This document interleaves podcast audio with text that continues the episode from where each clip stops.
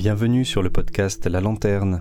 Pour ce deuxième épisode, nous allons continuer à écouter Pierre. C'est un podcast euh, en français avec une fréquence de diffusion d'un épisode de 20 minutes environ par semaine sur le thème du sens de la vie, de l'existence, du temps passé, avec cette idée de fond de dire que finalement on a tous quelques décennies à passer sur Terre, donc qu'est-ce qu'on fait de ce temps? Qu'est-ce qu'une vie réussie? Qu'est-ce qu'une vie ratée? Comment ne pas rater sa vie Je vous souhaite une bonne écoute.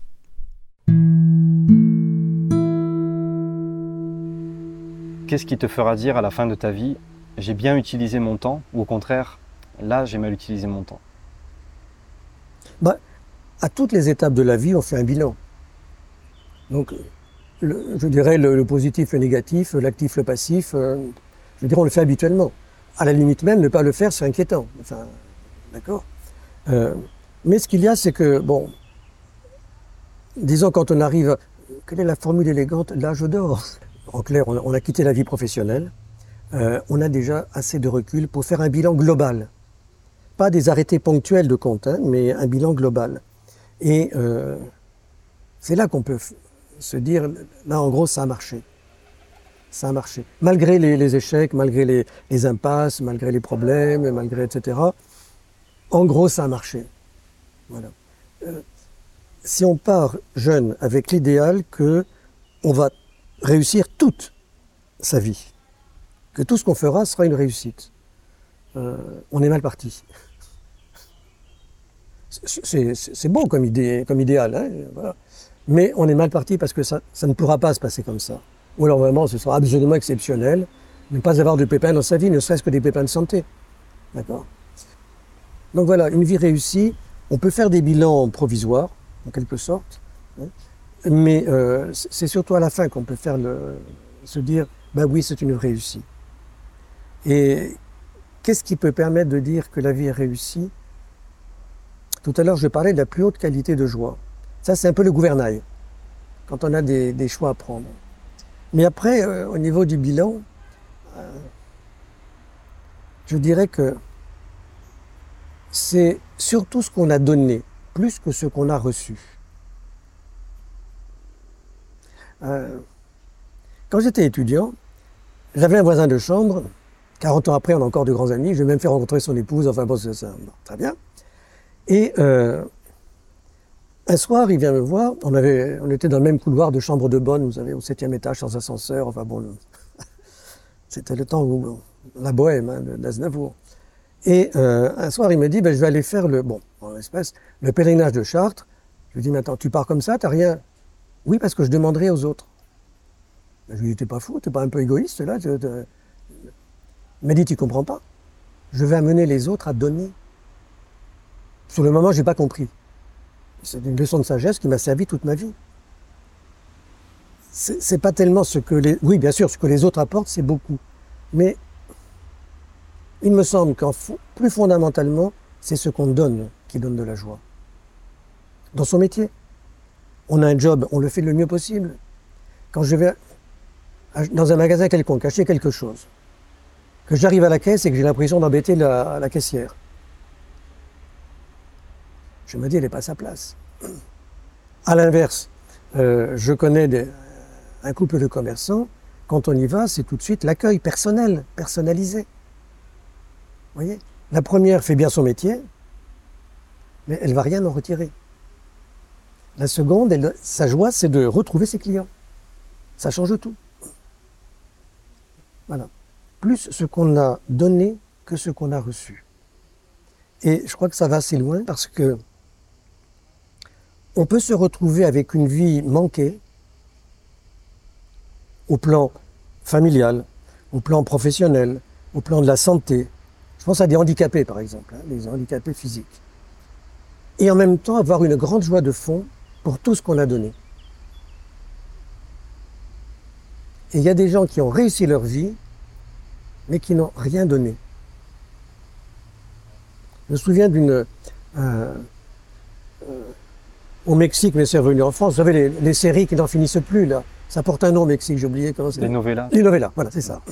Et il y en a une qui est restée célèbre, dont le titre était les riches pleurent aussi.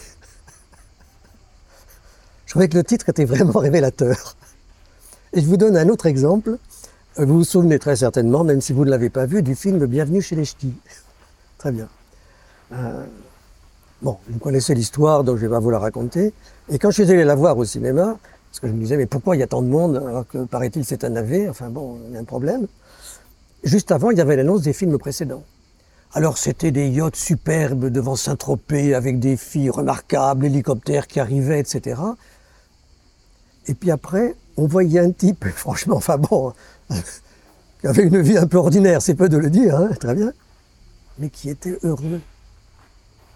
Et le contraste entre ces quelques minutes de film qui vous présentaient des success stories euh, irréalisables et ce brave type qui était heureux parce qu'il faisait de la planche à voile alors qu'il faisait froid sur la plage mouillée et qui était heureux tout plein, ça m'avait frappé, quoi. Voilà. Et cette notion de succès que tu introduis là, comment tu la définirais, toi? Ça rejoint un peu cette histoire de temps bien utilisé, mais la notion vraiment de succès qui est au centre aujourd'hui, c'est ce qu'on propose beaucoup aux gens. Mhm. Devenez successful à l'américaine. D'abord, dans une première partie de ma vie professionnelle, euh, j'étais en entreprise. Très bien. Et comme juriste, on me demandait de réaliser telle opération, je sais pas, de créer des statuts, de, peu importe, très bien. Passer des contrats, tout le reste. Quand on voit que ça marche, donc quand on, on réussit, on marche bien dans sa vie professionnelle, c'est déjà une satisfaction. Après, je suis parti à l'université. Ma plus grande satisfaction, c'était de voir des jeunes se déployer. Au fond, alors c'est du grec paraît-il, mais enfin bon, je suis même sûr, mais le pédagogue, c'est celui qui fait grandir le plus jeune. C'est ça. Et c'est pareil dans une vie familiale. Euh, quand on, fait grandir. Euh, j'ai une amie qui est infirmière dans les services de soins palliatifs. Donc vous voyez à peu près ce que ça veut dire. Voir des gens avancer vers la mort, je ne dis pas en retrouvant le moral, mais d'une façon détendue, en, acceptant la situation paisiblement, euh, en, s'ouvrant de choses très profondes envers des membres de leur famille, etc. Euh, pour une infirmière qui aboutit à ce résultat, enfin toute une équipe, hein, c'est pluridisciplinaire, c'est un beau résultat. Donc il y a différents types de beaux résultats. Même un jardinier qui, euh, on lui confie un terrain qui est en broussailles et on lui demande de transformer en jardin. Quand il a réussi un, beau jardin, même si un, gel ou de, la grêle peuvent peut-être l'anéantir euh, deux ans après, mais réaliser un beau jardin, c'est une vraie satisfaction. Parce qu'on a déployé ce qu'on avait de, meilleur en soi, enfin, dans, le domaine professionnel. Donc, euh, euh, réussir sa vie, voilà, il y a ça. Et puis tout à l'heure, je disais, et je crois que c'est important aussi, réussir sa vie, c'est avoir beaucoup donné. Je crois que en fin de vie, on peut être triste quand on réalise qu'on a beaucoup pris et pas beaucoup donné. C'est vrai aujourd'hui, par exemple, les écoles de commerce. Vous avez maintenant des jeunes qui, je pense à HEC par exemple, qui ont tout pour réussir, qui travaillent dix ans comme des fous, dans bon, même s'ils réussissent, et qui après se pose la question du sens. La question du à quoi ça sert? Pour moi, pour moi, même s'ils réussissent professionnellement pour leurs clients, mais pour moi, qu'est-ce que ça m'apporte? J'ai beaucoup donné, mais je n'ai rien reçu. Enfin, si, j'ai reçu de l'argent, enfin bon, la satisfaction du travail bien fait, mais euh, il y a quelque chose qui me manque. Voilà. Alors, je ne suis pas du tout psychologue, encore moins psychanalyste, mais un vague souvenir de terminal Jung, le disciple de Freud, euh, disait les forces de vie et les forces de mort. Eros et Thanatos. Et il analysait, c'est ça qui est intéressant, les c'est l'ouverture aux autres, et Thanatos, c'est le repli sur soi. Et je pense qu'une vraie réussite, c'est une vie qui est ouverte sur les autres. Observez, j'aime beaucoup observer. Euh, observez une terrasse de café, banale, ou au restaurant. Une famille ou des amis, peu importe. Il y en a trois qui parlent, deux, et tous les autres écoutent. On va passer une très bonne soirée, oui, mais en fait, les autres n'auront, je veux dire, quasiment rien apporté.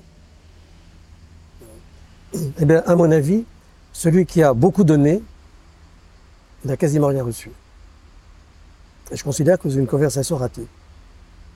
Si l'autre ne vous apporte plus, si vous pensez que vous êtes suffisant, euh, on le voit même en entreprise. Vous embauchez maintenant des jeunes qui viennent vous dire ce qu'il faut faire, quoi, quand vous avez 20 ans de métier. C'est pas moi qui le dis, c'est les DRH du CAC 40. Ça pose un problème. Vous imaginez, j'oublie le côté professionnel, mais au niveau personnel, ce que ça signifie. On n'a rien à attendre des autres. Euh, même dans un couple, celui qui veut tout apprendre à son conjoint, ou qui veut à tout prix forcer le conjoint à partager les mêmes goûts que les siens, il y a un problème. Réussir sa vie, voilà, c'est euh, apprendre à beaucoup recevoir, accueillir, accueillir. Regardez dans, une famille, les grands-parents par rapport aux parents. A priori, les grands-parents ont souvent plus de temps. Donc ils ont plus de temps pour les petits-enfants. Les parents, malgré la bonne volonté, sont pris par mille choses. Très bien. Mais voilà, les parents qui, s'ouvrent aux petits-enfants, regardez le bien que ça leur fait, combien il y a des liens qui se créent. Voilà. une vie réussie, voilà, c'est aussi avoir euh, beaucoup reçu, même au niveau le plus modeste. C'est pas la quantité toujours la même chose. Hein. Il y a des gens qui ne sont jamais sortis de leur village ou d'handicapés de leurs établissements de soins, etc. Et qui en fait ont beaucoup reçu. Et tu as introduit la notion du sens. Alors je voulais te demander, c'est quoi pour toi le sens de la vie? Alors, je ne voudrais pas apparaître pédant, mais je dirais que sens a deux significations. Euh, et en allemand, bon, il y a Meinung et Richtung, c'est-à-dire la signification et la direction. Donc on a un peu vu la signification, on revient un peu à la direction, le sens. Dans une société euh, en situation très difficile, pensez à des pays subsahariens, pensez, etc. Le sens de la vie, d'abord, c'est de survivre. Ça me paraît important. Donc, le sens n'est pas le même selon le contexte. D'accord. Ensuite, le sens n'est pas le même selon le contexte. Là, j'ai vu un petit peu économique, mais aussi le contexte culturel, social. Prenez un pays comme le Japon. Euh, le sens de la vie, il vous est défini, il faut respecter les règles, etc. C'est très formalisé. Euh, en Italie, c'est nettement plus souple. bon, je, caricature un peu, hein, d'un côté comme de l'autre, mais voilà. Donc, euh, il y a le contexte culturel.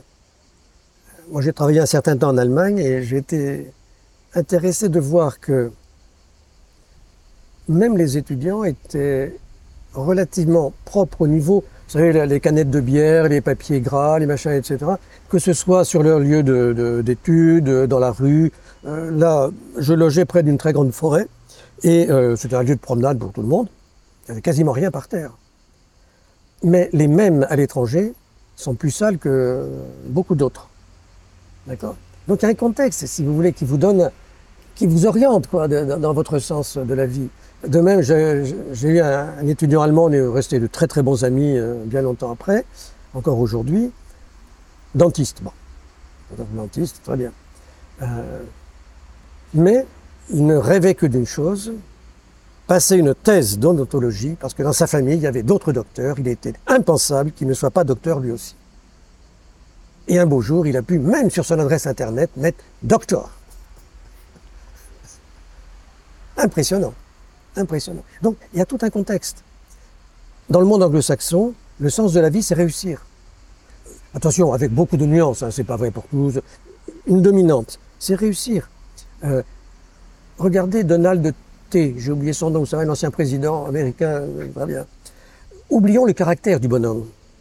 Mais s'il a réussi au niveau professionnel, en tout cas c'est l'image qu'il donne, euh, donc il réussira ailleurs. Vous voyez? On fera confiance à quelqu'un qui a déjà réussi dans la vie. Nous, on va élire quelqu'un qui a des idées. Vous voyez la différence hein? Euh, Je prends un autre exemple. Euh, bon, là, nous sommes sur Aix-en-Provence. Aix-en-Provence a la deuxième grosse cour d'appel de France, donc il y a beaucoup d'avocats. Très bien. Et puis, il y a quand même une tradition juridique très ancienne, euh, etc. Une grande fac de droit. Bon. Pour beaucoup de parents, pendant longtemps, réussir dans la vie, c'était être avocat même si on mangeait des pommes de terre à midi. Euh, un peintre gagne trois fois plus parfois que les avocats. Mais lui, il réussit pas. Vous voyez, le, voilà. Et donc, on va être conditionné en se disant, il n'a pas réussi, il est peintre. Ou il est plombier, ou il est couvreur. Voilà. Donc, vous voyez, il y a toute une palette de sens de la vie. Chacun peut penser réussir dans sa voie. Vous avez des grands, je parlais des avocats, vous avez des grands avocats qui prennent toutes les causes perdues parce qu'on en parle. Ça leur fait une réputation. Et même ils vont perdre, mais ça leur est complètement égal. Mais voilà, dans leur carrière, bah, on parlera d'eux, ils auront un nom, tout ça, ils vont écrire les, revues, tout ça, très bien. En attendant, le plombier, euh, je, suis étonné, celui qui me livre le fioul, il a un bateau en Espagne. J'aurais pas les moyens de me le payer. voilà. Sens de la vie, il n'y en a pas un. Le sens de la vie. Mais ce qui peut être intéressant, c'est de s'interroger sur les, autres sens de la vie. Je prends un exemple d'un collègue brillant, excellent juriste, la grève du premier coup, etc. La grève de, droit, hein, il a 24 par an. D'accord? Tout compris. Hein, c'est pas la grève de lettres ou je sais pas quoi. D'accord? Et il aime un peu la plongée sous-marine. Et il y a quelques années, il y a eu un problème d'alimentation en, gaz, hein, c'est un gaz très bien et il a failli y rester. Autrement dit, il a frôlé la mort, et pendant une ou deux minutes, il a eu conscience de ça. Eh bien, il est revenu de cet accident complètement changé. Son sens de la vie a changé du jour au lendemain. Non pas qu'il ne reste pas bon prof, qu'il fasse bien son job, tout ça, très bien. Mais il a découvert qu'il y avait d'autres valeurs dans la vie. Euh, j'ai fréquenté aussi, hélas, mais pas pour moi, mais pour des amis, les services de réanimation dans les hôpitaux, indépendamment du Covid. Je me souviens une fois, alors vous savez, on passe les uns après les autres, euh, avec les masques, les machins, la blouse et tout le reste. Il y avait une bande de jeunes, et je pense qu'un de leurs copains s'était fait sacrément tabasser, vraiment en mauvais état. Quoi. Si vous aviez vu ces jeunes, j'allais dire la qualité de silence, ils étaient confrontés à quelque chose qui leur posait des questions qui ne s'étaient jamais posées mais c'était visible. Voilà. Donc parfois, voilà, on peut avoir euh, un sens de la vie et puis euh, se dire qu'après tout, ça peut m'arriver aussi et que, comment je verrai les choses? Comment je verrai les choses? Il y a celui qu'on choisit, il y a celui qu'on subit. Mais voilà, j'évacuerai l'idée, le sens. Quel est le sens de la vie? Il y en a peut-être un dans l'abstrait, c'est possible. Mais euh, je, pense aussi que chacun, ben voilà, il faut qu'il trouve un sens. L'un réussira sa vie d'une certaine façon, l'autre d'une autre. Prenez un artiste, il va réaliser les peintures dont il rêve, ou bien, je sais pas quoi, un musicien, ben, très bien, réussir une carrière, tout ça. Mais voilà, il s'est investi. En plus, c'est pour les autres. On ne peint pas pour soi, on ne joue pas de la musique pour soi. Donc, euh, il aura réalisé sa vie. Peut-être au dépens de sa famille. Alors là, tu as introduit l'idée de la mort. Pour toi, c'est quoi la mort? Euh, Avant de répondre, je vais prendre une image.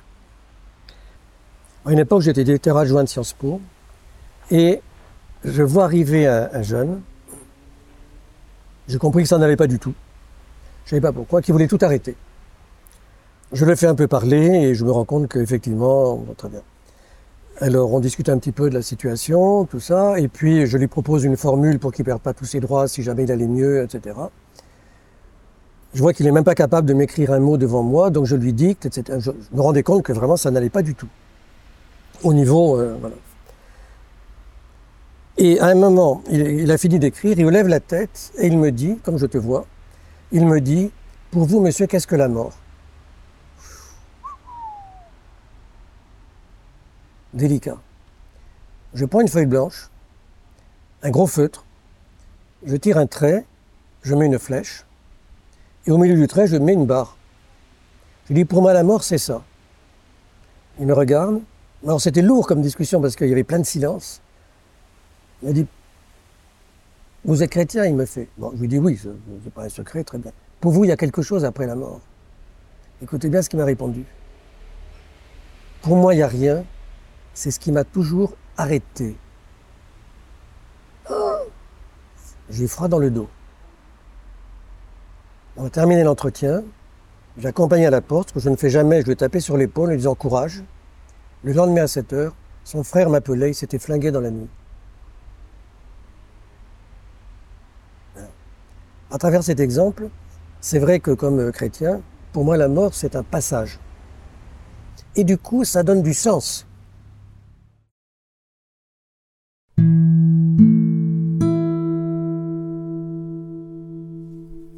Merci d'avoir pris le temps d'écouter cet épisode du podcast La Lanterne. N'hésitez pas à revenir la semaine prochaine pour un autre épisode et aussi à partager celui-ci. Merci.